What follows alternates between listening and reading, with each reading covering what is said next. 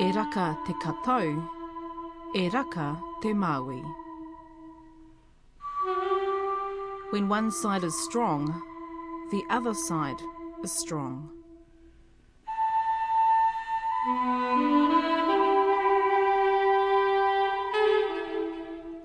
E ngā mana, e ngā reo kia koutou hoki e whakarongo mai ana, nau mai hara mai anō ki te wahanga nei a Te Ahi kā. I'm Justine Murray. Welcome back to Te Ahi Kaa, offering up an insight into Te Ao Māori, the Māori world. Last week we heard part one of a panel discussion about Māori in the media. Our panellists were Chris Winitana, Maramena Roderick and Jon Stokes. Today we pick up from where we left you hanging a little when Chris asked the question, what is a Māori journalist? With whatever journalist you are, be a good one. What's a good one? Tell the story. What's the story? Uh, the truth as you can find it. Chris Winitana there, he's coming up later on. Then we head to Rotorua for the recent 25th Māori Journalism Waiariki course reunion, in which a panel discussion featured Māori journalists from the front line of news on TV. I want to know where all the bright, young, talented Māori journalists are, and I want to encourage all of you to start knocking on our doors. Paora Maxwell, Head of Māori Programming at Television New Zealand. More from him later. Koe rā ngā kaupapa kōrero e hari ake nei, that's coming up in this edition of Te Ahi Kaa. Kei te whakarongo mai rā ki te Ahi Kaa. Remember the movie Castaway? That's the one with Tom Hanks in it. He's stranded on an island with a toothache. So he uses the blade of an ice skate to knock out the rotten tooth. Well, that makes a visit to the dentist sound almost good by comparison. Maraea visited the less drastic option at Tipu Ora Niho Oranga at Ohinemutu, a Māori dental clinic in Rotorua. So we're in, where are we? Oh, we're in the lunchroom. We're in the lunchroom. We're Just going towards- past the lunchroom. Kia ora wahinuma. Aren't they beautiful? They're lovely ladies that I work with. Here's one of our dentists and he's our administrator. Oh, and here's our dental assistant who might come and help me take a PA. We've got a sawtooth. no, my hara mai. This is your beautiful chair, the blue one in the middle of the room. So What are you giggling the, about? Well, this is the. I'm, I always giggle when I'm slightly nervous. So this is the what are you nervous about? about being in the dentist. Why? I've got that familiar smell, that smell that used to make me feel sick when I was a child, and still does, and puts terror in my heart as an adult. And how many years ago was that? Just roughly. Don't give me any particulars. but it is amazing what continues on from childhood in your memories. And one of the main reasons why um, dental services aren't particularly attractive or exciting for Māori or for anyone who had a bad experience as a child. But then there's also the um, the cost. Absolutely. Yeah, that's possibly, um, in fact, it definitely is the leading cause of people not coming, not accessing services. Closely followed by fear. Come on, Right. girlfriend. Have a sit. So I'm the biggest person in this room, and I have probably the most fear. Yeah, I can pro- I can say that quite clearly, quite quite honestly. meet Whitney. She's my dental Kia ora, Whitney, Kia ora. dental assistant. And you Okay. introduce yourself, hey? I'm Maraea. I'm with Radio New Zealand. I'm just recording this experience to do a um, profile on Pauline and Māori dentists. I'm a typical Māori patient. I'm coming with I, when I am in absolute agony, but right now it's okay because I've um, had a few Panadol. Yeah. And you're feeling a bit slightly happier that you're looking at Māori faces who are treating you? Ah, you know, it's oh, look how beautiful you both are. You're like poster girls for Māori dentistry. so, Winnie, are you you went to university, No, no. I um, done my training here at Tapura. and how long of did that take? Um, I was trained on the job, so kind of, I don't know. Yeah, we usually start them off straight away, actually, straight into the deep end, working with patients from day one, um, being directly supervised and led by the dentist. Is it paid? Yes, yes. And what made you want to move into dentistry as a career? Just to try something new, really. Yeah. She's particularly awesome with children. Um, worked in ECC before coming here, and um, she's obviously one of the more attractive people on the block. so people tend to be able to relate to her a lot quicker. She um, tends to be Teenage quite boys. calming. yeah, not calming for the teenage boys, funnily enough. in a good way, in a good way, in a great way. Sorry, Whitney, you're doing well. Okay, so- both of us talking to you. I'm going to sit in the chair Sitting in the chair. now and um, So can see those me- instruments Tell me just very quickly. with those little mirrors on the end. Tell me very quickly how long you've had this toothache for. Um, well, I was eating a a quesadilla maybe three weeks ago, and something went crunch, and I was thinking, hmm, that's not a Vogel's. and then I looked down on my plate, and I saw that it was a tooth, part of a tooth, and I was like, okay. That's my tooth. Hmm, it's not sore right now, but then over the last couple of days, and I know this through my own past experience, sometimes the climate can make your is this right can the climate make your teeth or your mouth more sensitive Do you mean the temperature? yeah Yes. so it's been kind of chilly and over the last four days i've been travelling up and down around the coast and friday in particular i was in absolute agony Um, can you tell me before it was like broke, before your tooth broke, yeah uh, three weeks ago? yeah because it's uh, it's over there Yeah, before it broke, Yeah. had you had any problems, any toothache from it? um Any niggles, anything Yeah. that made you think, hmm, something's happening? Yeah, maybe Okay. maybe a couple of weeks before that. Oh, yes. And Yeah. how long had it been before you'd seen a dentist? Before today? Uh, I saw a dentist about maybe two, nearly two years ago to get a tooth out on the other side of my mouth, Yeah. and he told me then that I was going to have to have some work done throughout my mouth. Just from listening to what you've said, access and cost and fear to oral health services? Yeah, absolutely. And I'm supposed to be a semi-professional. You are a semi professional. you know, where it's it shouldn't be a problem. Sure, Cost shouldn't be a problem. Yeah. Fear, you know, work through it, sister. and yeah, uh, yeah, yeah. you know, so imagine what it's like for someone who is not in my position, Yeah. who has a whānau to raise, um, don't have access to, not saying that I have access to money, but don't have access to unlimited funds, you know, Yeah. extra money. Yeah. We don't have to imagine that's the majority of our clients that we see here in Te We are aimed solely at low income adults. Um, I shouldn't say solely, I should say our priority is the low income adults population of Rotorua, Turangi, Lakes, DHB region. We also do provide treatment for kaumātua, um, adolescents, children, and preschoolers. That sounds pretty much like everybody. Yeah. the whole whānau, zero to 100, was supposed to be the ideal, but our first focus was on low income adults and is on low income adults. Yeah. But I understand where you're coming from when you say, you know, I'm a semi professional and look at the uh, difficulties or barriers that I have to face. So you're quite right when you put yourself in the shoes of someone who isn't in that same position. Low income adult, uh, high needs in terms of oral health, and low access to services and no certain no um, access to, to the funds, to resources, money to pay for services can be a difficult situation. But one of the main reasons why you have a service like Te Puora or Ranganiho, our motivation was to focus on that part of the population and improve outcomes for Māori. So I th- I'm pretty sure that you are needing to be sitting in the she- in the chair quite soon. yeah, okay, I'll sit in the chair. Not, not that you're trying to delay yeah, yeah, yeah, yeah, yeah. concentration, and not that you're shaking in, in your shoes. Okay. But uh, I think we need to have a little look at this toothache. I'm just going to lie you back just slightly. So this isn't a comprehensive examination whatsoever. No, I'm, is- I think I'm going to come back for that. Oh, look, there's a thing up on the wall that says, Where's Wally? I've never understood your, that. Um, quick two minute consultation okay. to have a look and assess where you're at. At the abscess. Yeah. Can so, I, I feel like saying, "Don't judge me. Oh. Don't judge me by my mouth. Oh, don't judge me until you know me." All good.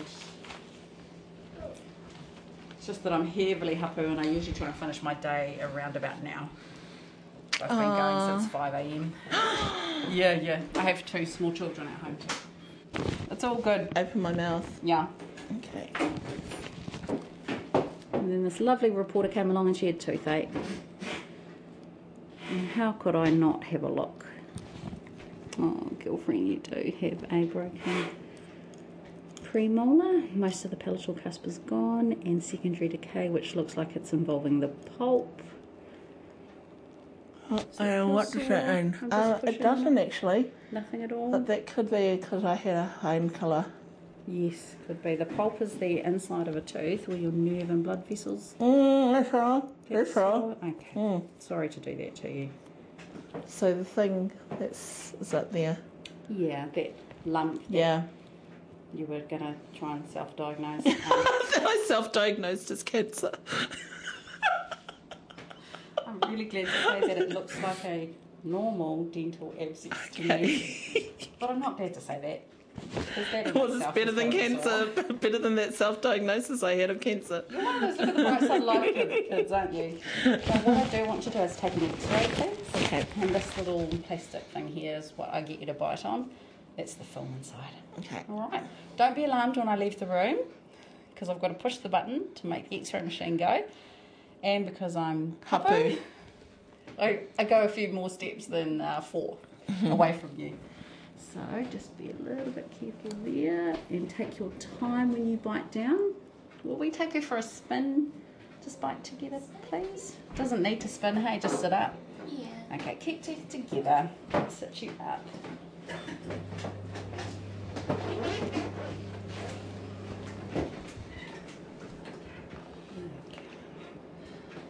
So that's the X-ray machine sitting next to your cheek, and I'll take the picture of your tooth, obviously, and get a good look and see what's happening inside. Okay, keep nice and still.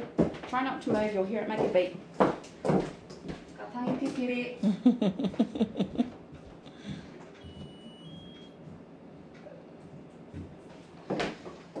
Okay.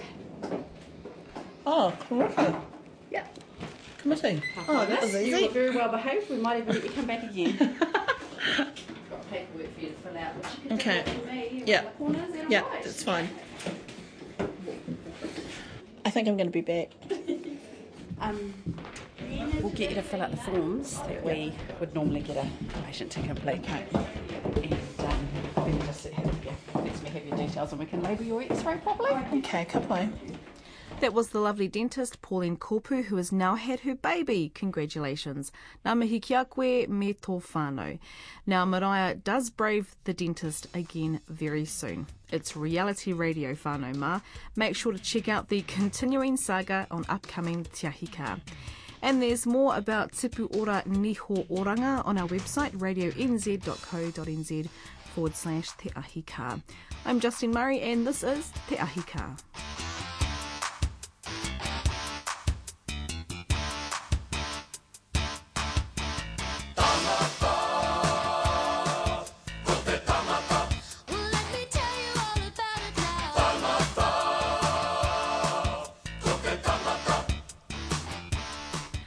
Chris Winitana is famous for Ahorangi Genesis. That's what you can hear now in the background. In the mid 1990s, Ahorangi Genesis, then based in Hamilton, were a whānau, theatrical, Māori dancing and singing group. Maramena Roderick makes, produces, and directs as part of E Kahikatia production company. And Jon Stokes runs a company where he works on profiling good Māori stories. Now, what they have in common is that at some stage they have all been working journalists. In a previous Te Ahi we heard some of an archival recording from 1987 that featured Chris Winitana, tutor in Māori journalism, and his then young student, Maramena Roderick. Now, here's another excerpt from that piece where Chris is asked by his sister Carly Winitana whether being Māori in the media has changed. Remember, this was recorded back in 1987. Well, does the media cover Māori events adequately? Not at all. No, I don't think they cover it at all.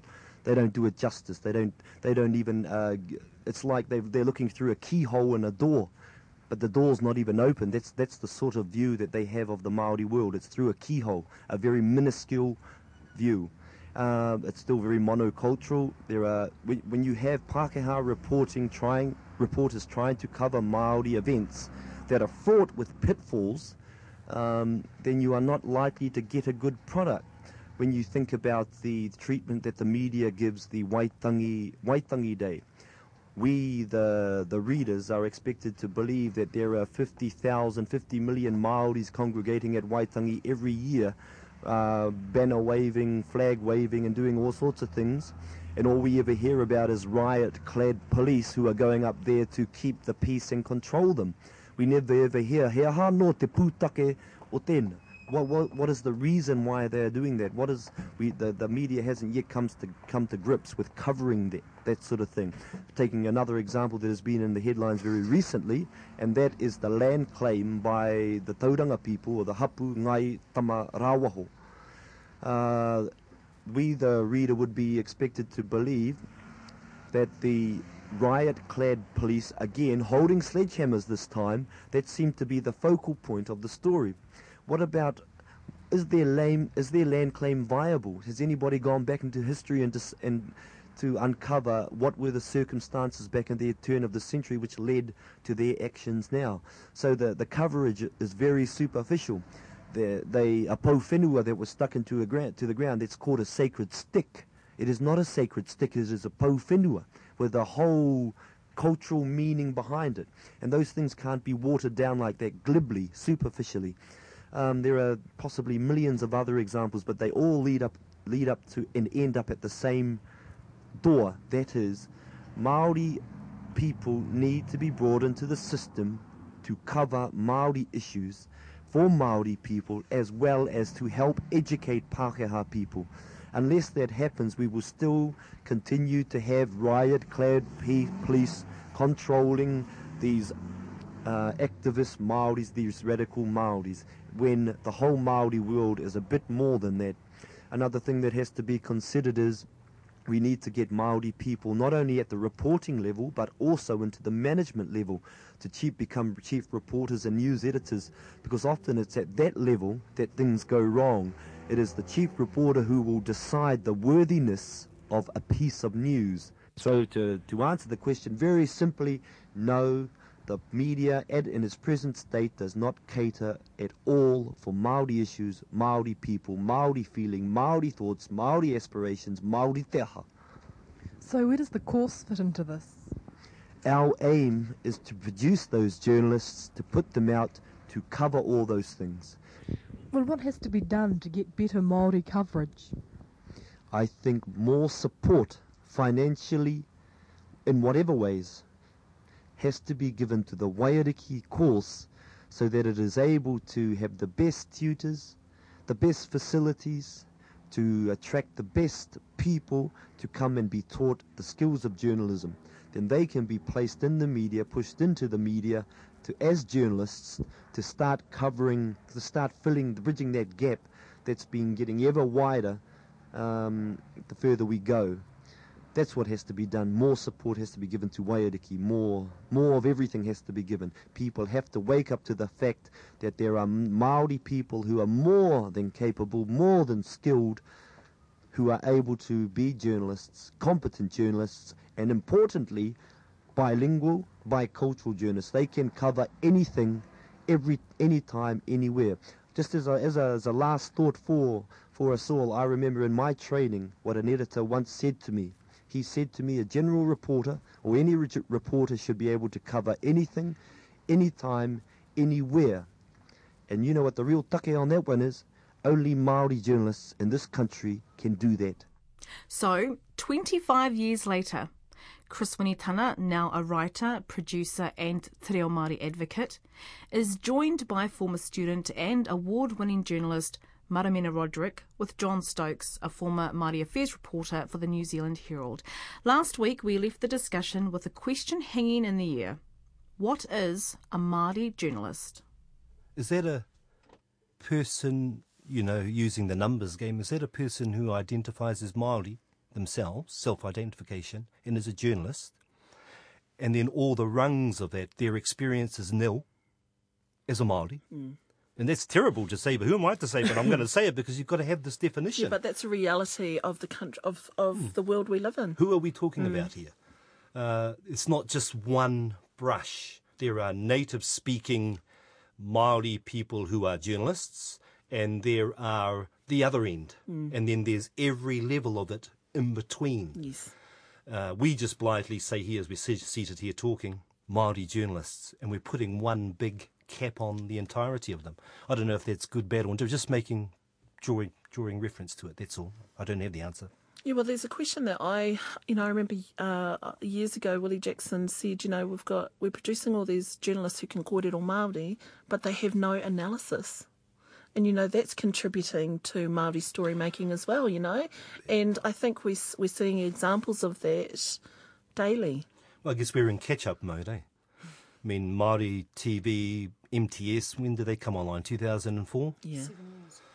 Uh, we were, we're in big-time catch-up mode. I mean, there, there were always, we were always skinny on the journalists in the, in the first place. We're skinny on the, on the speakers in the second place. Now we're putting the two together and it's got skinnier again.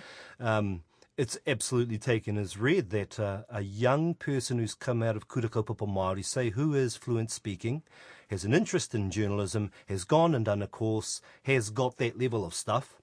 Uh, suddenly they are they are up in the eye of the public eye big time every night.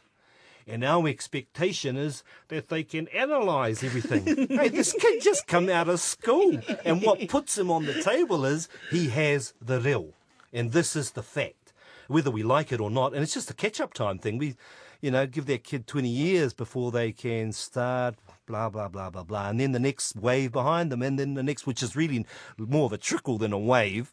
Uh, you know, there's the context of it. It's it's not a pretty sight. And Māori television, I know, are aware of, of getting that training and, that for the for the young ones who are coming through. But at the moment, they're just trying to fill those seats. And keep them. I keep them there. Yes.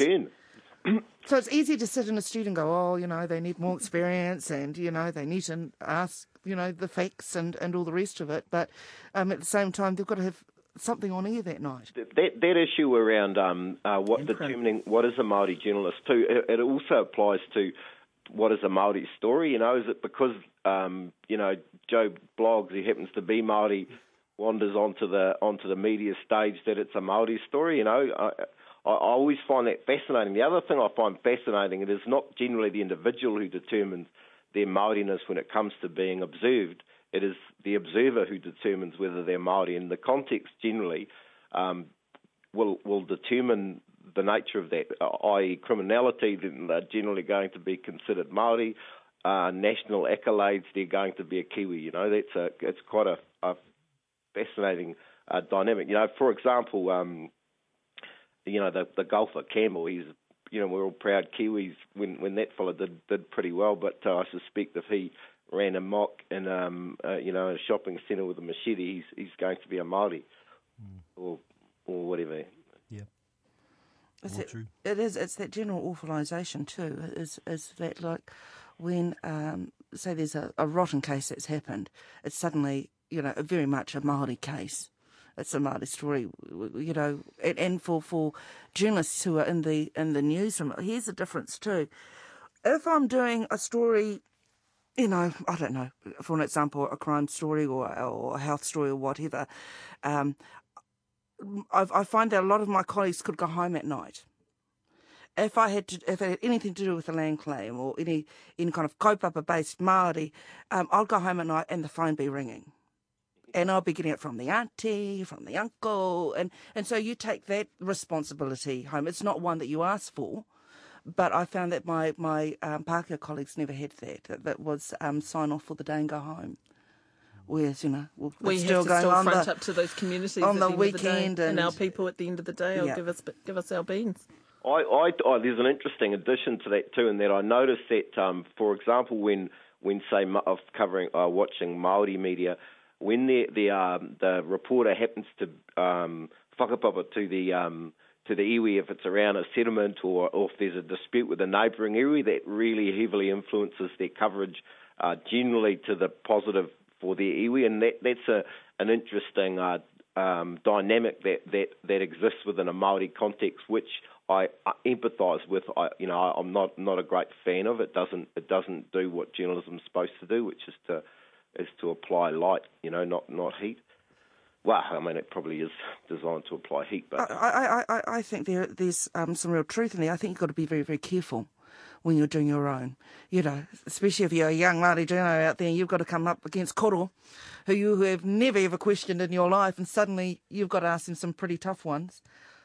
Yeah, run, run. Best advice: run the other direction. Go and get some other journalists. Yeah, get Well, someone else yeah, to do I, it. I noticed um, I, that used to be quite the norm in Waikato at the Waikato Times. Actually, I noticed that uh, um, the, you know the the tangata whenua generally were not keen to stay in that Maori issues role. You know, they'd want to get out. Young and Nathan's a classic. You know, he was pretty happy to get out of covering Maori issues within his uh, within his tribe. Yeah, it's- it's something that uh, perhaps other journalists, non-Maori, it'd be very difficult maybe to sort of figure, get your, your head around the dynamics of this. But it's real. It's real, true. You know, I'm so and so. I belong to so and so family. My hapu is so and so. My tribe is so and so. I work on the local rag in this region. Everybody's got expectations. I, you know, I am Superman. Um, and then when I go home, it's 24 7. I get slapped around the head by koro, by mum, by auntie so and so, by the nephew. Uh, go down to have a quiet beer at the pub. Can't go there because all the cousins are there and they say, What the hell was that rubbish you were writing? How come you're dishing our auntie so and so? It's real time and it's real. And I'm sure it has an effect on that uh, supposedly immovable fourth estate uh, that we're meant to have as the overall watchdogs for the greater good of society. Da da da. It is, it is crucially important that though that there is that um, level of impartiality, and I, it does frustrate me sometimes that um, there is, even around politics. You know, I've seen instances where people are clearly um, supportive of a kaupapa, and and therefore their story will um, will and uh, support their kaupapa. You know, and I, actually, I, I don't want to. I don't want that. You know, I want to. I want to be able to make a judgment. Um, you know, based on how all other politi- politicians or political parties are scrutinised. You know, that it doesn't actually help a process if you're allowing your personal um, um, ideals. Of course, it's going to have a subtle influence at some stage, and if you're any good, maybe you'll you'll do it subtly. But uh, uh, you know, it's it's fair to say, my observations, there's times, you know, through the formation of the Maori Party, for example, you know, I, it was very hard to determine, um, uh, who, you know, who, who weren't candidates um, around some of the coverage that happened in the in the early days. And let's be clear about objectivity as, as well. There is no such thing. The very way a journalist will write their first paragraph is going to put their tilt on it. It's their angle, it's how they perceive it. So, this whole idea or idealism of being objective and having both sides and that, from the very start, the way a journalist or a reporter opens their story, it's their take. And you get it straight away. In fairness to that, actually, it's the, the most compelling part. No, and there are times when that applies, but it is it is the, the most compelling element of whatever it is you're you're you're, you're covering because that is your hook to get that person in. And, and if you're a good journalist, you will you will you will instantly know what the the intro is, and, it, and it's going to be again the compelling part. It's the same principle as when you you get home from going to a function and your whānau go, oh, what happened at the event? The first thing you say about that event, that that is um, So and so got punched up. yeah, well, actually, the, the, the, the Waitangi one's a classic, you know, is that, you know, everyone who was there, for example, I was there the time Destiny rocked up there, and that was a, you know, it was an amazing, really surreal experience to watch that. So when I when I went back and just talking to whānau, oh, you know, my thing was, oh, there's an amazing thing with Destiny and the Tangata Whenua that came out, it was just amazing, and or, or the Don Brash thing where he got powdered with mud. If you were at that event, and you didn't go home and go, oh my God, you should have seen Don Brash got smashed with mud and it was, you know, hard case or whatever. That you know, that's what's probably going to happen. Is if you went out and said, oh, there's a wonderful cake stall up the hill and you know there was a flag, at you know, that, You don't want to know about that. exactly. You know, they'd going, And "Oh, how was the weather? yeah, yeah, and and the, you know, so you know that's again, and, and at the at the essence of that is the human element. You know, it's not it's not the it's not the you know I'm a I- you know I like being negative. It's just that you know, it's probably something we should all reflect on. We all love that. Oh, actually, if you think about a, if you talk about it a hui, you know, when a, if your if your auntie gets up and says something outrageous and offends one of your, you know, one of the uncles, and you know, that's probably what the first thing that I certainly my mum, for example, what she's going to go. Oh, your bloody auntie, she did this, and you know that that. When in fact it was, you know, perhaps a tangi or something, you know. So And what is good good news and bad news anyway? You know, what Yeah, deserves coverage? That's uh, that's an find it- interesting. I find it cliche too. I thought, you know, Mm. I, I mean, I work in my, my job is to promote Māori good news stories, you know, but I, I, I it's a stock standard. Where are all the good news stories? You know, I, you know, as I see them reading something about murder and you know whatnot, it's like, you know, Well, I guess it's like, what do you shed light on? What do you want to focus on? part part of it part of it is about um, understanding.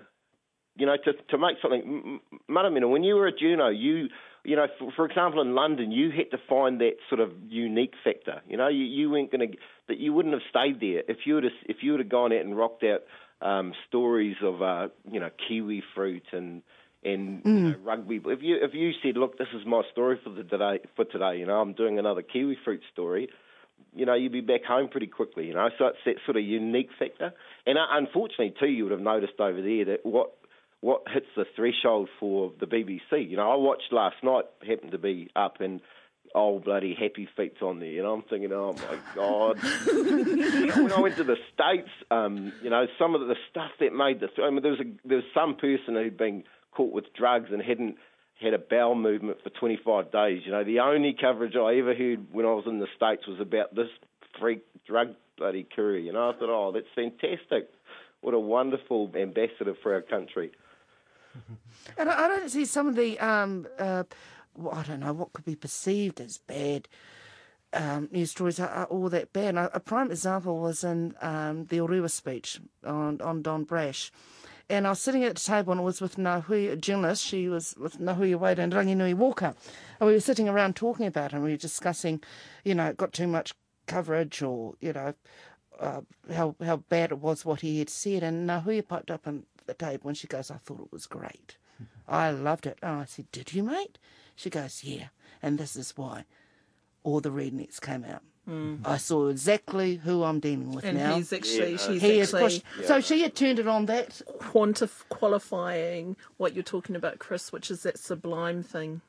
You know, it's actually Yeah. there for, for everyone to see. Yeah. It's that elephant in the room is, is suddenly there in concrete form. You know, this good Māori story, bad Māori story thing, or good Pākehā story, bad Pākehā story. Um, I think that's part of the journalism myth myself. We created it. All it is is be helpful. Be helpful. Tell the story, whatever the story is. I mean, if somebody deserves to be accounted for, uh, that that's part of the deal. You do it. All stories are part of the deal. What what it really is is if you as a as a journalist have another layer in your mind past your own uh, thing that we call object, objectivity that Maramena just talked about before. The fact is, it goes through the sieve of your own personal mind first. There's one cup on the table. There's 20 journalists. They have whatever the compelling factor for them is. That's what they will lead with and they may all end up generally around the same space, but there are subtle nuances in there. Past that, and what I'm saying is now that's that's journalism 101. Past that, guys, and I'm not just talking to my mates here, you know, us.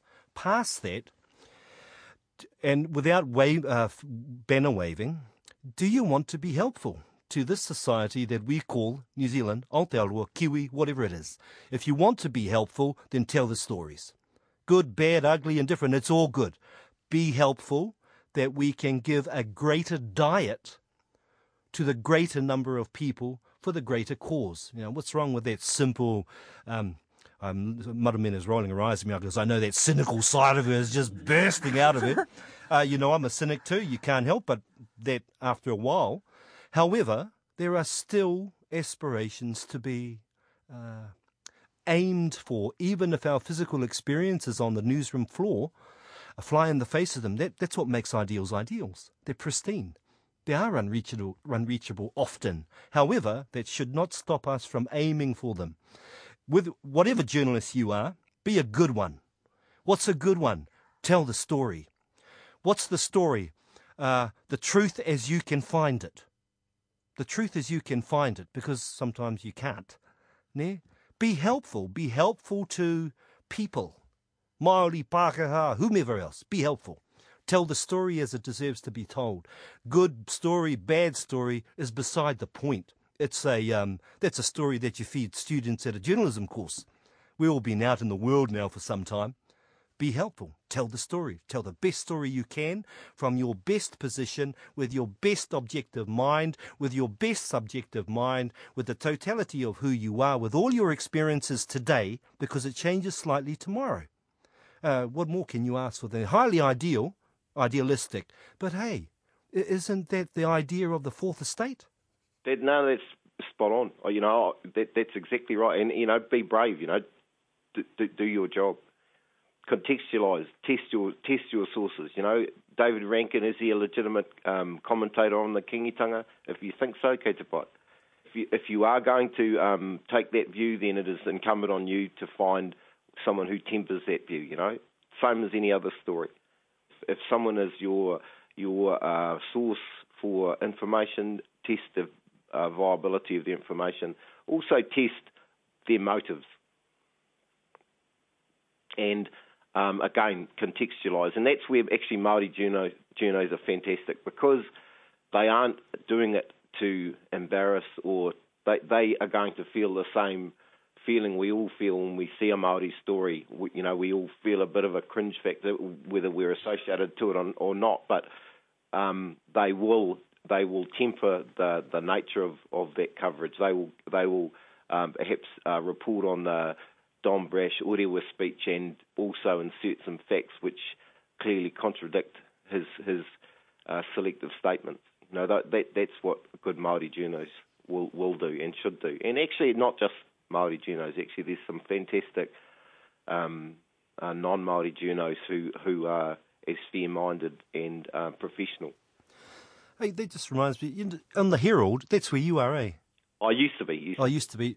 Do they have still have a Māori Affairs round reporter round person? Yeah, they do. Yvonne done it. Yes, And, Yvonne and- Tahana. it's by, by way of an example, Yvonne broke the story on the um, on the flora and fauna um, um, report, and you know that was always going to be a huge one. And, and I know I know there was anticipations it would be another, you know, huge scandalous thing because of the way she treated that story and and preempted any other coverage. It took a lot of heat out of it it didn't focus in on are claiming this or you know. And admittedly, the report was probably written in a way that was you know was cognizant that that could it could have gone that way, but it took a lot of heat out. You know, I, I heard Michael Laws trying to kick kick some dust up, and he you know he was struggling, and it didn't didn't get the same venom that it probably would have had it had it started off with grabbing one of the recommendations, which you know may have been quite damaging. You know, so she she she did a very good job, and uh, you know whoever ran the comms on that did a pretty good job as well. But um, she does a good job. Yeah, that's why where I was coming from. Having a dedicated Māori Affairs reporter in your news organisation versus the highly idealistic view of everyone sorted. What's your view? No, no, I totally have the Māoris because you know you're covering for the for example at the Herald you're covering the the country you know and some you know as well as the world. So you've got to you've got to try and plug into um, the many uh, co- you know complexities and influences and and and background. So it, it's it's a full time job just to keep on top of what's happening, uh, you know, around about, um, and and having access to this the context. The most the most crucial thing I'd love to see is that we there uh, an identification of people who are actually appropriate to speak on issues, and it, it, it's hard to find. That would always be changing, though, eh? Um, it does, although there are, are, people who are knowledgeable in terms of, say, history, um, who who Yeah. can speak with some authority about what They're not on media speed dial.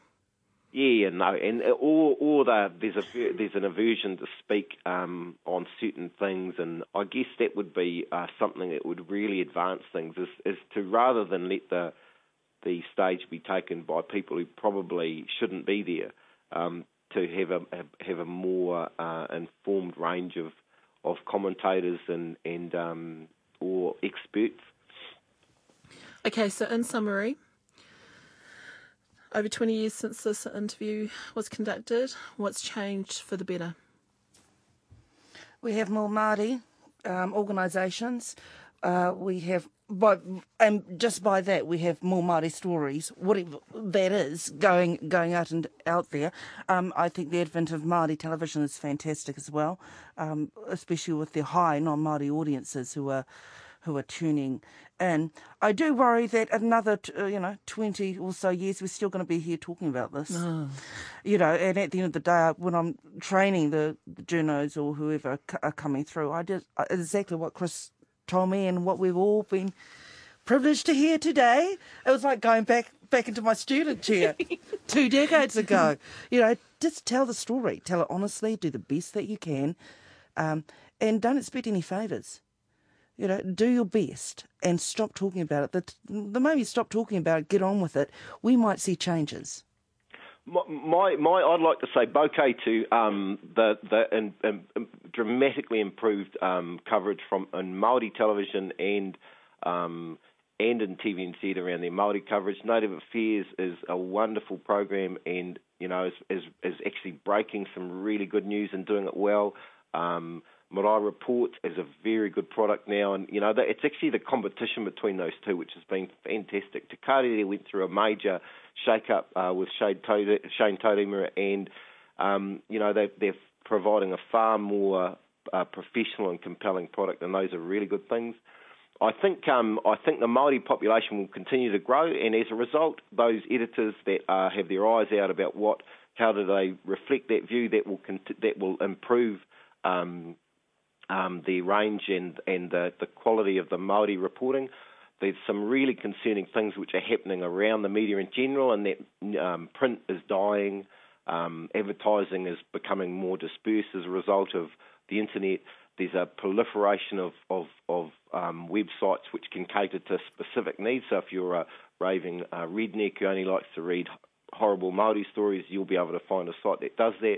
If you're a um, you know hardcore kaupapa Maori person who only likes your, to read your Maori stories, you'll be able to do that, and, and that actually isn't a good thing. You know, you need to be reading a cross section of of um, stuff. So actually, there's bigger worries on the media front uh, than uh, specifically uh, how Maori are being treated, and that's probably about the uh, the you know the running these the running them into the ground, um, you know, and, and advertising and and uh, dollar issues driving their agenda, which is a really important one to our democracy, you know.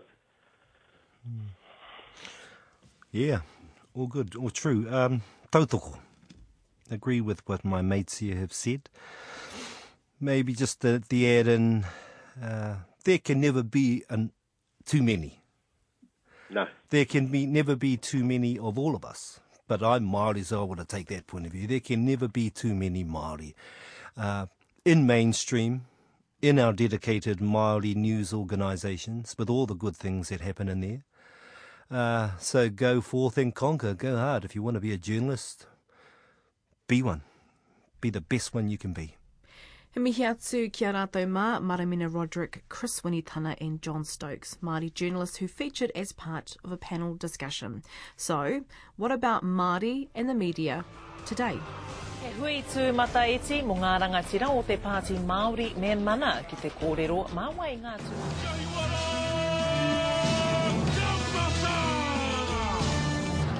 Kei te takahia Ngāti Wāhi au Nā, kuia te keokeonga o te kapahaka. We're crossing now to Gisborne and to Jody Ihaka. What's the word on the finalists, Jody? Kia ora, Scotty. Well, I don't know if you can hear this behind me. What happens when an Indian girl falls for a Māori boy? E te ti e. Work and income says unemployment figures are starting to drop in Tai Tokerau as the recession... The 25th anniversary reunion of Māori journalism, Waiariki, included serious discussions about the state of Māori media. At the event, Paora Maxwell, the head of Māori programming at TVNZ, asks the question, where are the Māori journalists? First up, we hear from discussion facilitator Ana Tapiata. In the words of Ngoi Pewhairangi, I sit and ponder about the future.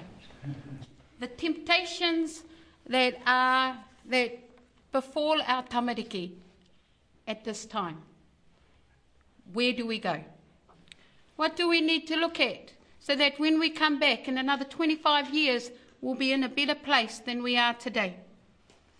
Um, for you, te hunga e whakarongo mai nei, please think about your questions and get in early so all the really good ones are not asked at the end. Um, and so, because he gave all the straight stuff about um, our panel, and we're very fortunate to have them. Our first uh, presenter is Paora Maxwell from TVNZ, who, before he got into TVNZ, was a dancer. Kia ora.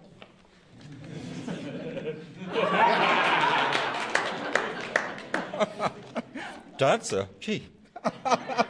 I didn't know I was a dancer. A tēnā koutou katoa, a tēnā koutou me ngā āhuatanga o te wā o tātou nei mate a noho mai te awairua a tātou o te awora a kia ora huihui mai tātou katoa. He mihi tuatahi a ki āku matua, āku kuia ko mātua koraua a tēnā koutou, te whare atu nei i henga tēnā poi hoki. A kia koutou katoa, a, ko tai mai nei i te rangi nei a tēnā koutou.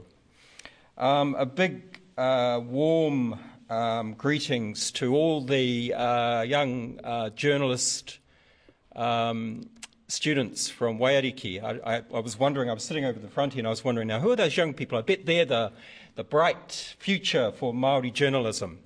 And um, I went and had a quick conversation with them, and sure enough, they are. um, before I, I talk to some of the points, I'm not sure how much time have we got? Six minutes. Six minutes, gee. I've already gone through a minute. That's the trouble with Māori. We mihi for five and we talk substance for a minute. Uh, so I'll get straight into it. Um, but just before I talk about the future, um, I really want to acknowledge um, 25 years ago, I thought people this morning were very uh, pessimistic. Um, you know, I was 20 something uh, 25 years ago. And I was, um, I came from the uh, um, uh, Maori Renaissance kind of era. So I came on the back of Bastion Point. I came on the back of going around uh, when I was at university and also when I got back here to Rotorua, uh, collecting signatures uh, for Maori language that it be made compulsory in our schools. Um, I was of that generation. Um, much to the woe of Gary, in fact, I actually did a introductory journalism course while I was back here at, in, uh, uh, for about a week, I think it was. Um, and um, Gary kindly reminded me before that um, I was the agitator.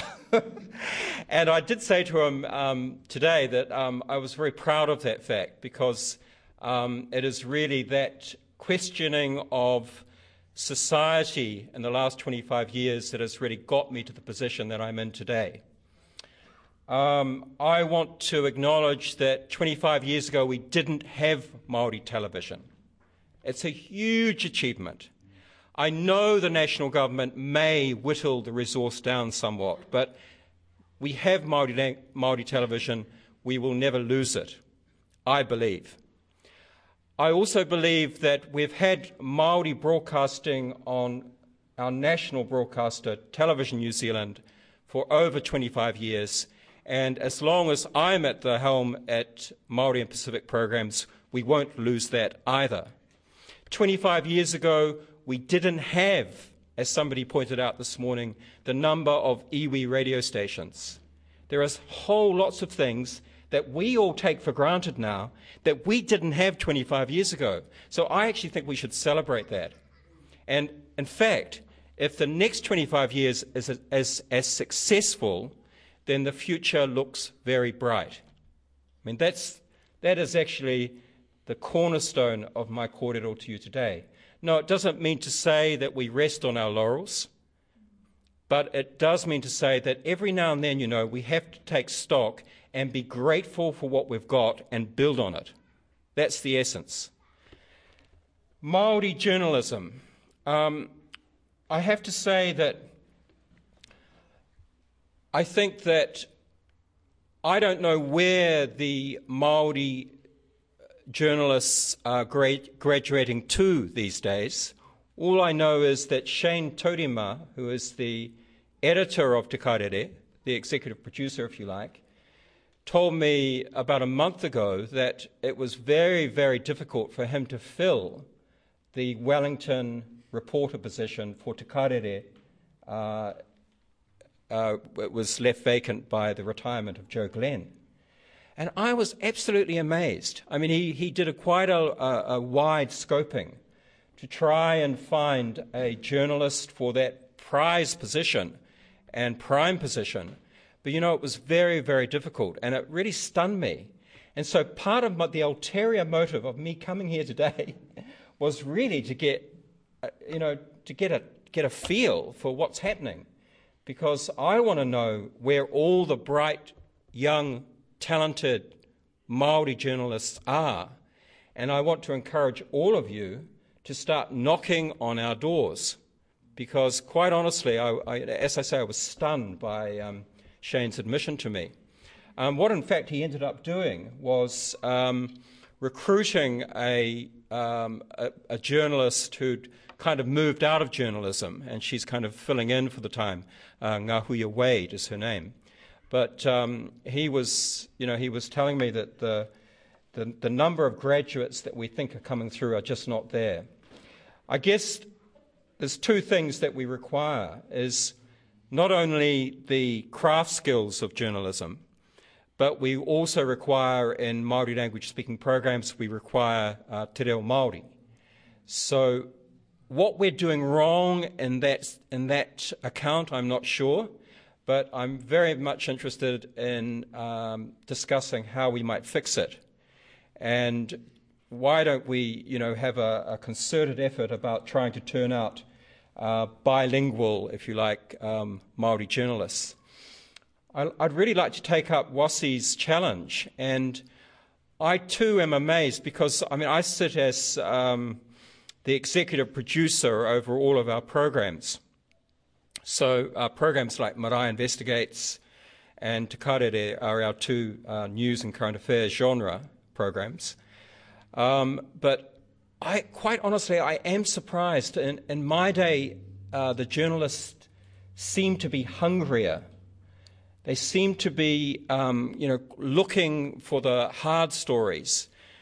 They, they wanted to turn the stones over. They just didn't want to look at the surface. They wanted to really get in there and ask the hard questions. I think that's happening more. And I don't, um, you know, I don't for a minute believe that we're doing soft options tanga at all, neither uh, Television New Zealand or Māori TV. But I actually think that we could probably do a better job about giving the skills required to young Māori speaking, English speaking journalists that can go out there, there and, and, and fill uh, these, these important jobs in Māori media. Um, six minutes goes past really, really quickly. Um, I would just like to make one more point, uh, Lawrence. And, you know, the future for us is, um, as, as, a broadcaster, there's very much a future online. Um, that's where it's happening.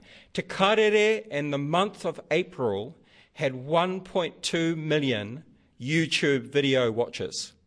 1.2 million. Now, that's where the new audiences are going. That's where young people are choosing to watch TV when and where they want to, not when we put it on the screen necessarily.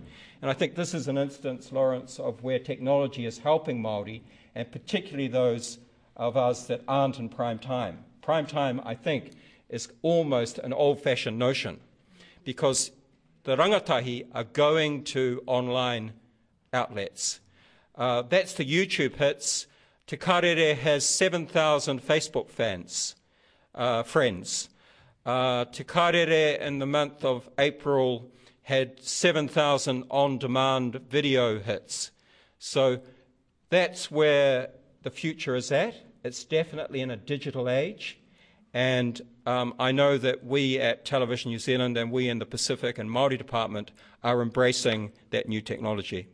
That's about all I've got time for. Kia ora tātou. Kia ora, Paora Maxwell, Head of Māori Programming at Television New Zealand, recorded at the 25th anniversary of the Waiariki Māori Journalism course a few weeks ago, and will bring you more kōrero from that discussion in upcoming Te Ahi Kaa. We've posted up a question on our Facebook whānau mā about how you view today's Māori media. Now we're talking Māori in the mainstream media, local and national newspapers, radio stations and even online. Make sure to leave us a comment. Next week, Maraea will be back in the dentist chair and I'm with the musical Island Boys, a barbershop quartet. Aneira, a kingi biddle with this week's Whakatauki.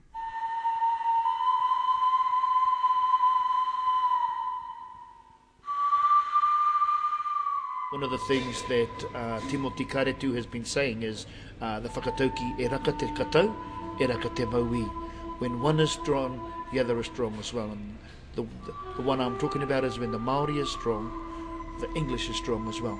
So now I have to make the English strong so the Maori can be strong. He mihi tēnei ki ngā kai kōrero i tēnei wiki. He mihi anō ki ngā kai rā wiki wiki mihini, hoki mai hei tērā rā tapu, mai i a mātou o te ahi kā, Mauri ora.